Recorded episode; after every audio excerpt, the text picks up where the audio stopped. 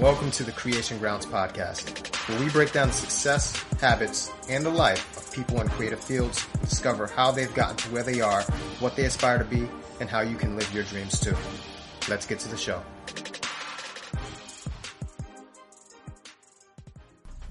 Welcome to another episode of the Creation Grounds. I'm in Theater 80 in the East Village with Fulton Hodges, our next guest. He's in this play, The Soldiers Play, with me, and we kind of want to dig into his background a little bit. So I know that you're born in New York. Yeah, native New Yorker, man. Yeah. January 12, 1963, Kings County Hospital, Brooklyn, New York. There Brooklyn, you go. Represent. Yeah. Yes, indeed. And you have 40 years in the theater and an AUDELCO award. You've been a recipient of the famed AUDELCO. But before we get into your accomplishments, tell us what it was like growing up for you. Well, you know, my father had seven children. Wow. Okay, my father had seven children. I got six siblings, three brothers and three sisters. So, you know, we lived in Brooklyn until I was the age of seven, and then we moved out to Queens. We were in a tight little apartment back then. He was a laborer. You know, he worked at an auto mechanic workshop, and it was a little tight. You know, you had the brothers in one room, the sisters in another room, and then my father and mother, they had their own bedroom, so it was a little tight and stuff. An interesting thing about it is the only two that can go off outside off of the porch was my two oldest, my oldest sister and my older brother. The rest of us, we were restricted to sitting on the stoop. We couldn't go nowhere because my father was very, very particular. He said, "Oh, you're not getting off of this stoop so that something can happen to you." And we were precocious and we were, you know, energetic little kids and stuff. Even though one would think otherwise, because my demeanor is very, very low key. I'm very, very laid back until I get into my creative flow. Right. Okay. You know, once I do that, but you know, we'll talk about that in a minute. But anyway, we were restricted to the stoop. And it wasn't until I was at age seven, we were excited because we were going to move into this big old house in Queens, New York, Hollis, New York. Wow. You know, and it was a corner house. So we had our own back, you know, yard and stuff. And it was a big house. So once we were there, you know, there was still this whole idea of, you know, when you're a kid, you know, you go on the block, you play with your friends and everything. But then as you get older, when you get into your teens, you start thinking about, well, what is it can I do other than this same, you know, the same thing of going outside, doing, you know, I was very, very much, I was bright. In high school. In high school, I was very, very bright. We all know you're just not bright now, though. You know, of course I'm not bright now. But, you know, when you get my age, you're not going to be bright either. So, and, you know, you funny. Anyway, so, you know, I was very, very, you know, it was, you can call me a nerd because I hung with nerds out in high school. But I was pretty smart and stuff, you know, and active. I loved football. I loved baseball. Right. You know, I loved playing music. I played the trumpet for a little bit. Okay, a lot of people don't know that. Yeah, I didn't know that. Exclusive. Yeah, a lot of people don't know. So, you know, I started to, you know, hanging with friends on my block. One of my friends, his uncle was a choreographer, and he was working at Black Spectrum Theater, teaching dance. Yeah. So he said that they're offering workshops. You know, they're offering workshops where you will get paid to take these workshops. It was part of some type of program. I said, wow, you know, get paid for, you know, learning how to do video production, film production, learning dance, you know, theater. I mean, I said, how can you beat that? I said, oh, I can get some change in my pocket, and I'll learn. And that's where my love of theater first started. I was in high school. You know, I think I had just started high school. So I said, wow, this is interesting. So I would make that commute to St. Albans, Queens, where, you know, yeah, a little 75-seat theater, a little, what we call, you know, almost like the black box theater. Right. Very, very small and stuff. But, you know, he was getting grants and everything to, you know, do these programs for these, you know, youngsters, teenagers. So we would go and we would learn all the, you know, things about acting and stage managing and all that stuff, and film and video production. So, you know, once the program ended, I kind of made my flow into that company. Mm-hmm. They also had, at that time, adult professional acting company, a youth acting company, and then they had a children's company. So while I was there, I said, let me go into the youth company, because I was around that age at the time. And, you know, I would go into the youth company. I would learn, you know, the acting with the youth company. I was in the stage assistant stage manager for the adult professional company. Mm-hmm. And then in the children's company, I was their production stage manager. So I learned stage managing at an early age. That's when I said to myself, okay, this acting thing is all right, but if I want to stay in this business, and it wasn't until I got into college that I realized that if I'm going to try to do something in this business, I need to learn all aspects of theater, not just. So, you know, when people look at my bio now, I put actor, director, stage and house manager, fire guard, and teaching artist, because those are all the things that I've been doing, and, you know, I still do in this career that has spanned, you know, 40 plus years. Yeah. So I want to also comment on, you grew up in a time where it was probably beneficial for you to get involved with theater, because you know, the crack epidemic in New York, and just kept you safe. And it's interesting that you said that, because my mother, she was not feeling that. She did not want me to get into it. I'm supposed to be a doctor. You said you were going to be a doctor, so that's what you're going to be. Right. And then my father talked to her one time. She was like, oh, no, you can't go to that theater. You can't go to it. He looked at it, he said, let him do what it is that he wants to do. It will keep him off the streets. Mm-hmm. I will not have to worry about them. If that's what he wants to do, Andy, let him do it. Yeah. One of the major points in my father's very short life that I learned, because my father passed away in 1981 of cancer at the age of 45. Wow. And that was one of the major things that stuck with me. If he wants to do it, let him do it. And, you know, I've kept that mantra with me to this day.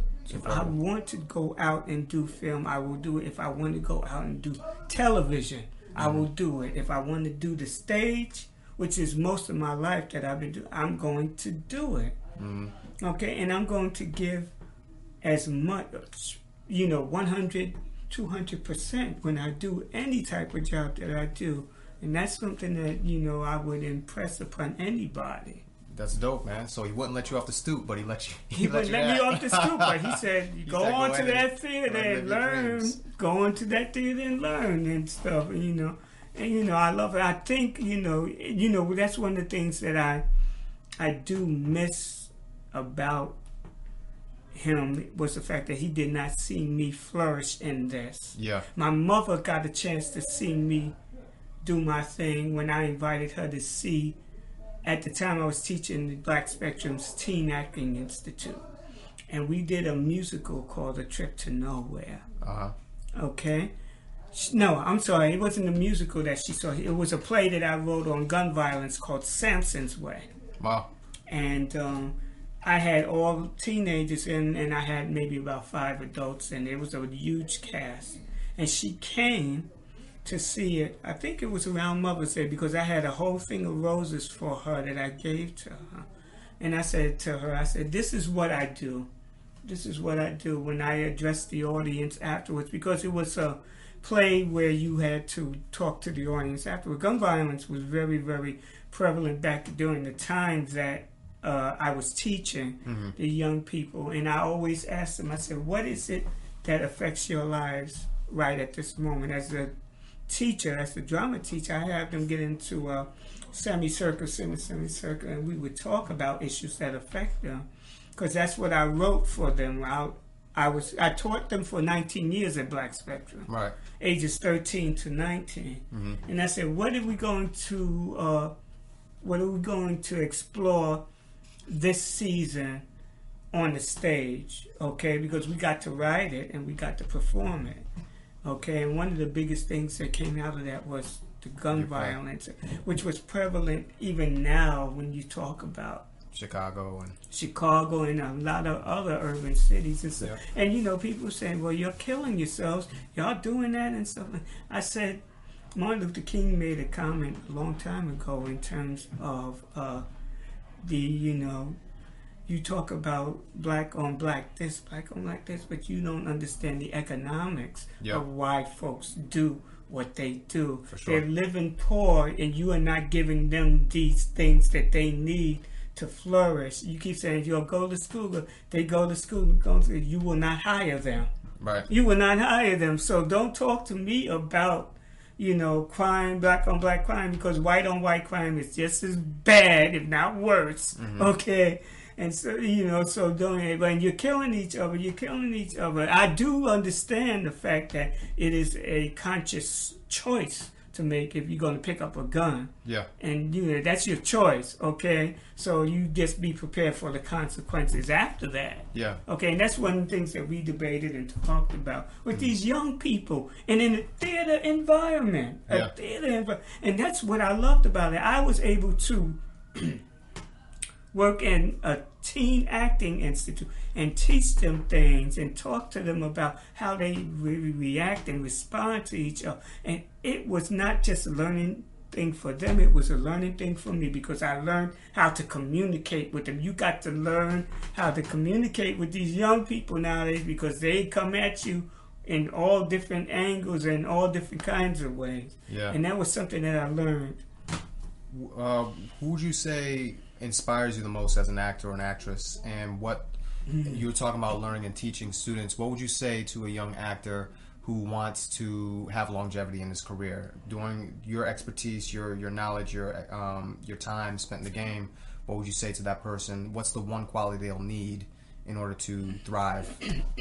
Well, you know, let me talk about the inspiration. One of my biggest inspirations, and you know, I worked with him even before, you know, I even got involved with NEC. One of my biggest inspirations, and a lot of y'all don't know, was the Arthur French. Arthur French. Arthur French. Okay. Arthur French was on the board of directors at Black Spectrum Theater mm-hmm. when I was, you know, over there. A lot of people do not know that I worked at Black Spectrum Theater for a total of 32 years. Wow.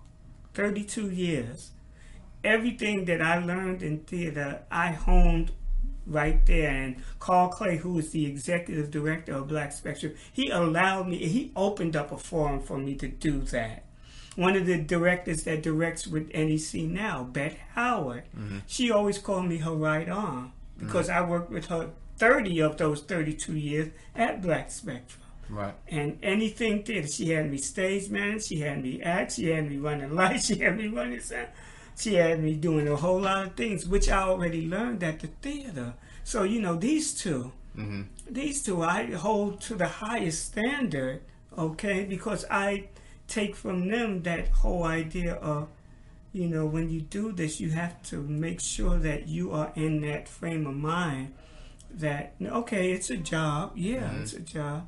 You can have fun doing it. Okay, you got to love what you do. You have to love what you do. Is so very, very longevity. Arthur French. Mm-hmm. Okay, that's his middle name. Yeah, that's his middle name. If I can work on a great look, everything, and I work with his son. His son has his own writing workshop. Wow. Fusion Gumbo Writers Workshop. Arthur French the Third. Mm-hmm. And I stage managed a show when Arthur was little. 2 times I stage managed 2 shows where he did a musical and he did a straight stage play. And I said, these guys are, you know, these are my close friends. These are people who I revere because they understand the importance of the professional ethic, mm-hmm. which I see has faltered in a lot of people that are coming on. How would you say that? Well, see, it's very, very interesting. You know, I come from that school where I always, you know, if I was given a call time, I'm always there, okay? If I know I'm going to be late, I always shoot a message to my stage man. Some of these, no offense, man, some of these young people, they just walks up into rehearsal like, boom, boom, boom, boom. I give the same type of professional courtesy and ethics with those people that are only paying me $200 as I would be getting $2,000. Right. It should not change, right? It should not change. But some people have to feel that, you know, even if you're not getting anything. There were times where I did stuff for nothing because I just wanted the experience. Mm-hmm. I just wanted the experience to go out there and do what it is that I do because I see so many people.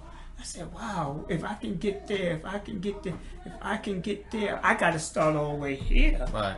But I got to work my way up, which brings me to that whole idea. If it was the one thing that I would give to people is that energy and strive that I do see a lot of young people have nowadays. I see a lot of my friends that are now in, you know, television series and films, and they have lines and stuff like that. I said that drive, you have got to have that drive. You got to love what it is that you're doing, okay? And a lot of them have that passion and that energy because they go from one thing to another, which is what Arthur French. Did. See how that works? Yeah. See how that works? It comes around full circle. I say, these are the guys that we learned from. Right. These are the guys that we learned from. I'm very, very meticulous because I'm a director also, as well as a stage manager. When Charles Weldon gives me blocking to do, okay, and I don't have my pencil or my script with me on stage,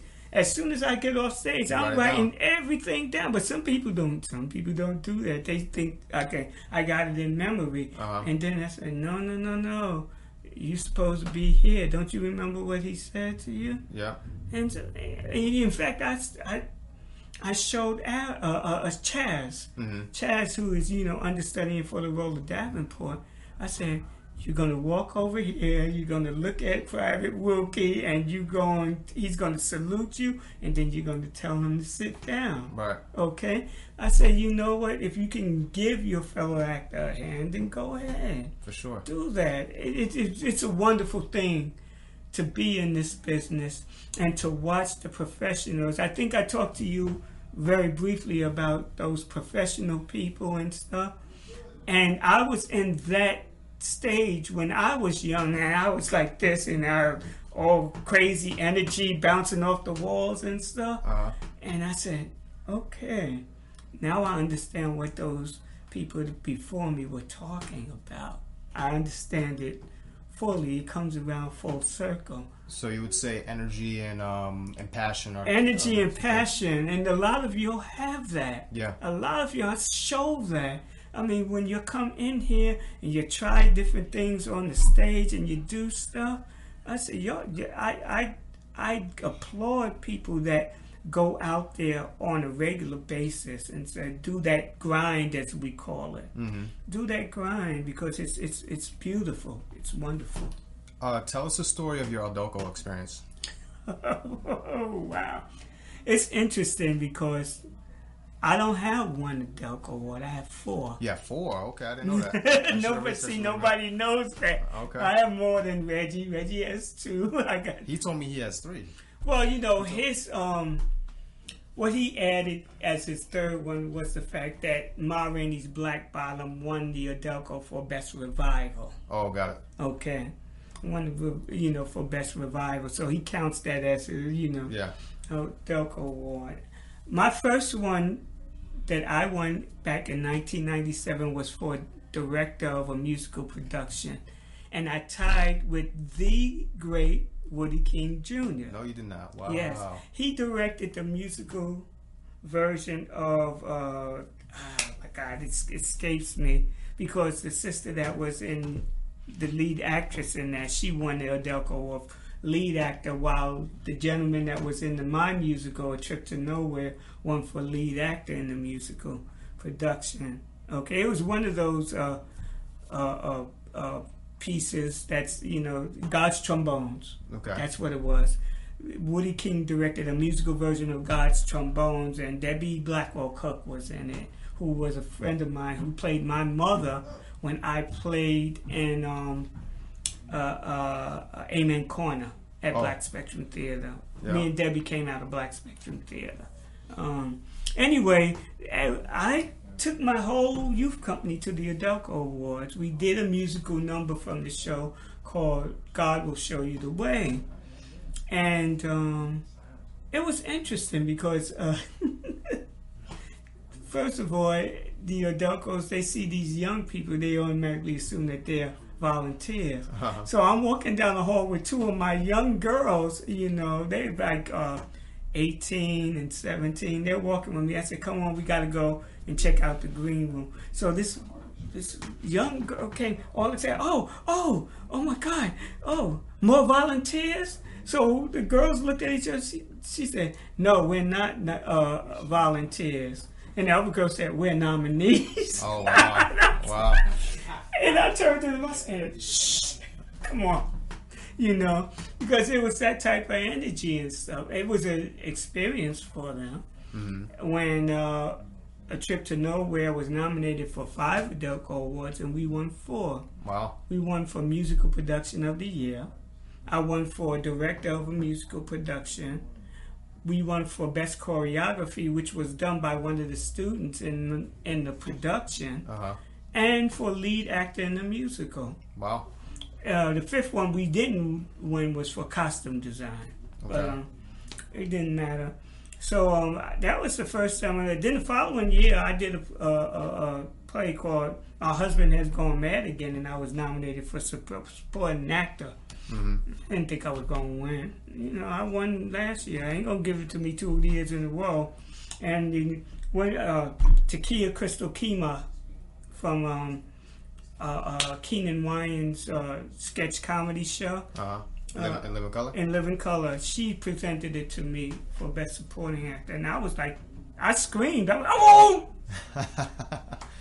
So I walk up there with my tight suit on and stuff like this. I said, you know, I did not expect this.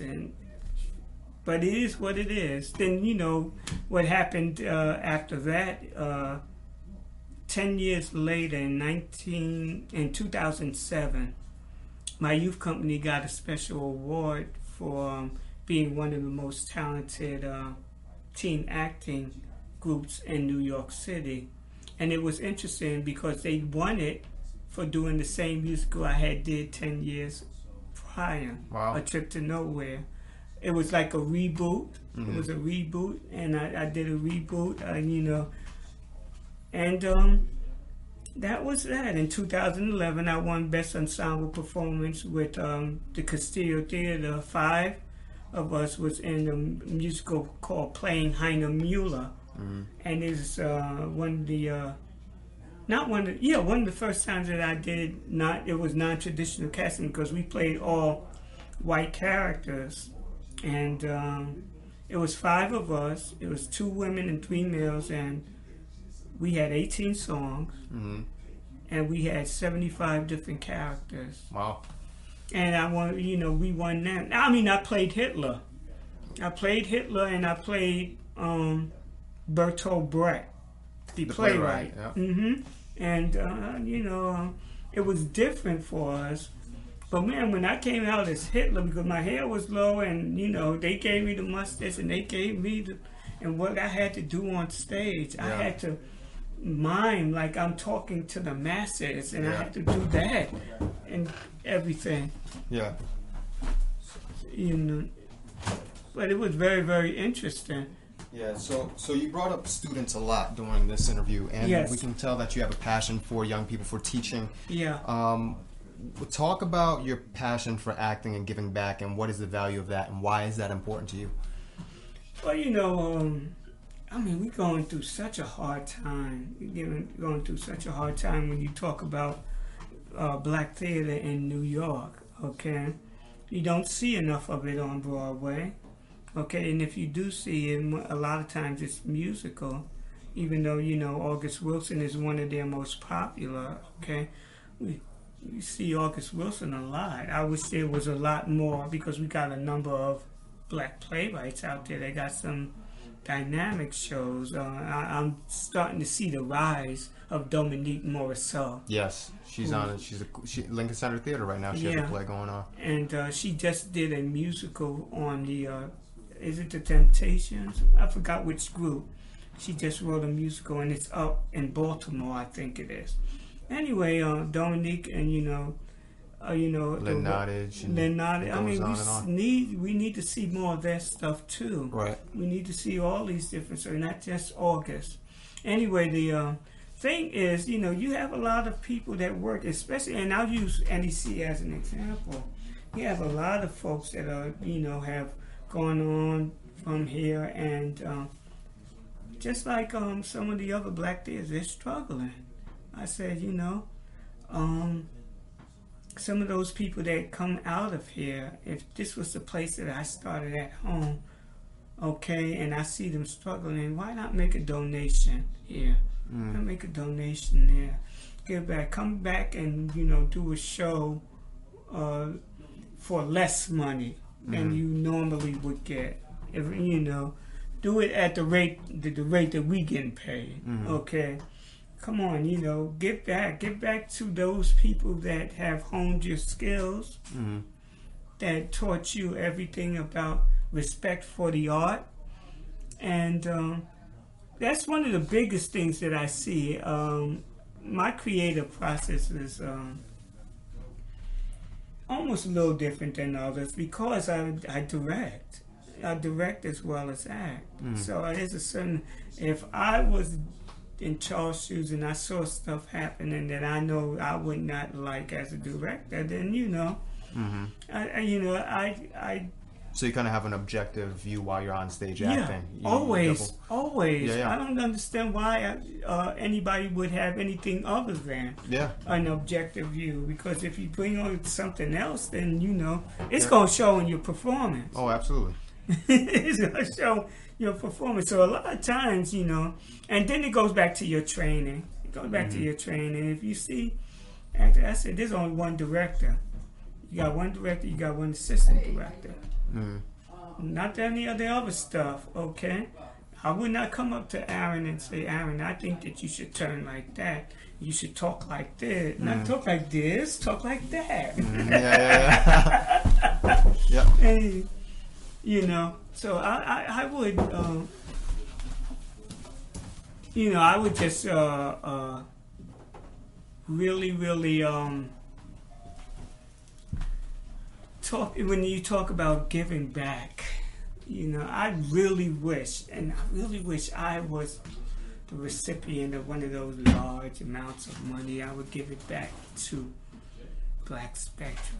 I would give it to NEC. I would give it to the Hadley Players. These are companies that I work with. I would give it to Newfoundland. They're struggling. They are struggling, just trying to get one show up for their season. Okay? There was a time where they had 3 shows up a season, and then they had readings, and then they had, you know, fundraising. I mean, there's a time where that happened. I don't know what's happened with the whole idea of, you know, helping out and giving back, okay? It's strange to me. It's strange to me. And, you know, Hadley Players went under because they couldn't, you know, get the funding and everything. I said, well, what happened to the support? There was a big support system for Hadley Players, and it was a shame that they had to come down. Now they just do readings. Wow. What is one thing about acting that you believe that other people think is insane? That you can't make a living off of it. That you can or can't? That you can. A lot of people feel that, you know, actors can't make a living off of it, especially if you're doing stage and stuff. I said, how you know? How you know? I said, where you get that idea? Where you get that idea? You see the way people be hustling to do one job. No, everybody is always on, wow, you always busy, Fulton. I map my stuff out from January all the way to December. Okay, I talked to people ahead of time. I said, what's going on? What's going on? Well, we're doing this, and we can fit you in here. Okay, I'll lock that in. Mm-hmm. I'll lock that in. I had to turn down jobs because of this. Yeah, Soldiers Play? Yeah, I had to turn down jobs because, you know, it's so funny. When they switched the rehearsal date, okay, I was supposed to stage manage for the Arthur French. Wow. And, you know, but I had to turn it down because at the time I said, you are running throughout the month of August, but I start rehearsal on August 7th. Yeah. And then, this was maybe a week after, he had asked me, maybe about 3 weeks after he had asked me. And I'm at the bus stop. I get a call from Gil, who plays Sergeant Waters. He said, did you get the email? This, I said, what email? That was sent Sunday? He said, I said, no, I don't recall it. I'm at the bus stop on my way to rehearsal, man. Oh, they changed the rehearsal start date. Oh, said, wow. So you was on the way to rehearsal and just found out. Mm-hmm. Just found out. I mean, that's on me because I'm very, very slow in checking my emails. But when you think of the word creative, who's the first artist that comes to mind and why? Creativity, creative. You know who's very, very innovative and very, and I see him a number of times. The great Andre DeShields. Oh, I've never seen him live, but I know who he is. Whoa, man. You talk about innovative and creative. I mean, and he struts across the stage with such a bravado. Yeah. Okay. You know, I watch him and all the stuff that he does. He did a play called Knock Me a Kiss. Mm-hmm. And he was fantastic. He just has a certain poise, and there's a certain, when you think of, you know, going into that creative, if you go on stage and you have a certain presence, mm-hmm. it's going to radiate, and you only get that if you go into that process and you work it. Mm-hmm. You work it. Your confidence. Yep. He has such amazing gifts that he brings to the stage. When you talk about creating, you sit down and think about what is it that I can bring to this character mm-hmm. that is different from any other person that played it. Yeah. Any other person that played it, you got to bring a piece of you. For sure. You know, without a doubt. What else can I bring that will make me shine? And then I was talking to you about that moment where you broke and you said, it sure is great to see one of us in those stripes. I mean, whoa. I said, look at him enjoy that. And, you know, it was all physical and it was all vocal. Yeah. Okay, so you gave something that we reacted to, okay, because of the fact that you went and you worked on it. Okay, that's where you get your creativity from. Right. What it is that you do and what it is that you bring to that character. Okay? I'm still working on my Wookiee thing. Yeah. I'm still working on my Wookiee thing, but you see snips and pieces of it. Yeah. You see snips and pieces of it, and when all 12 of us come together, it's going to be a beautiful thing. Yeah. Because each individual has their own creative process and what it is that they're going to bring creatively to that. How you do it is on you. Right. How you do whatever method that you do on you. But the whole idea, it fits like this. Like a puzzle. Like a puzzle. And then you get this big puzzle and then it's like boom. Okay. Yeah. So, So tell us about the play you're in now before we wrap up. So you're doing what play and with what company and when's it open and who you're playing and all that good stuff. Well, you know, I've been very fortunate to get cast in the Negro Ensemble Company's reboot of A Soldier's Play. I played a role of Private Wilkie, which was probably the only role that I could really do, which is the reason why that's the only role I went out for, uh-huh. You know. So I was very, very fortunate. We open actually in preview on the 27th and 28th of September, and then open on September 29th and run to October 8th. 2 shows on Saturday, I think at 3 and 7.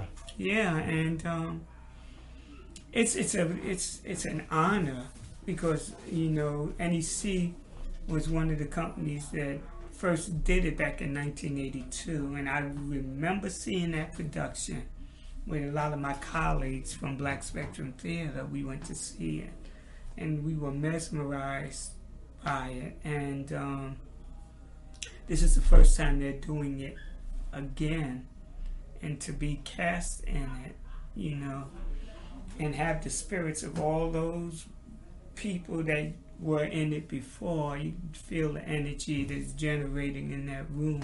Mm-hmm. It's like a blessing in disguise. And I've always wanted to work as an actor under Charles Weldon's doing. I said, Charles, when you gonna use me? It's coming. It's coming. Yeah. You know, with that classic Charles, like, I got you, man. I got you. It's coming. Who would have thought that it would have been this particular piece? Incredible, man. Fulton, thanks for coming on. Where can people reach you before we? Are you up on the social media? Yeah, I'm on social media. Fulton C. Hodges. You can reach me by email, actrecator1@yahoo.com. Let me explain to you about that email too. Please do. It's called. It spells out when you type it out, Actricator. Actricator. So you put the word actor and educator together. And I got that from the woman that taught me stage manager, BJ Pierce Astwood, because she always referred to herself as an actricator by profession. So to honor her, I said, I'm using your, you know, your title as part of my email, because she taught me everything I know about stage management. So you can reach me there at the email, or catch me, Fulton C. Hodges, on social media. I'm on Facebook. I don't do Twitter, so you ain't gonna catch me there, so don't even try it. Okay? All right, Fulton. Come check us out in Soldiers Play on September 27th. It's been a pleasure, man. Yeah, likewise. Thank you, sir. That's it for this episode of The Creation Ground. I'm your host, Aaron Lloyd. Be sure to check out our Instagram for future and previous guest info, and check out our YouTube channel in the show notes below. Email us with any suggestions at thecreationgrounds@gmail.com. And if you got something out of this, I'd really appreciate if you spread the word and the love. Until next time, this is Aaron Lloyd telling you that the sky is the limit. Stay creative.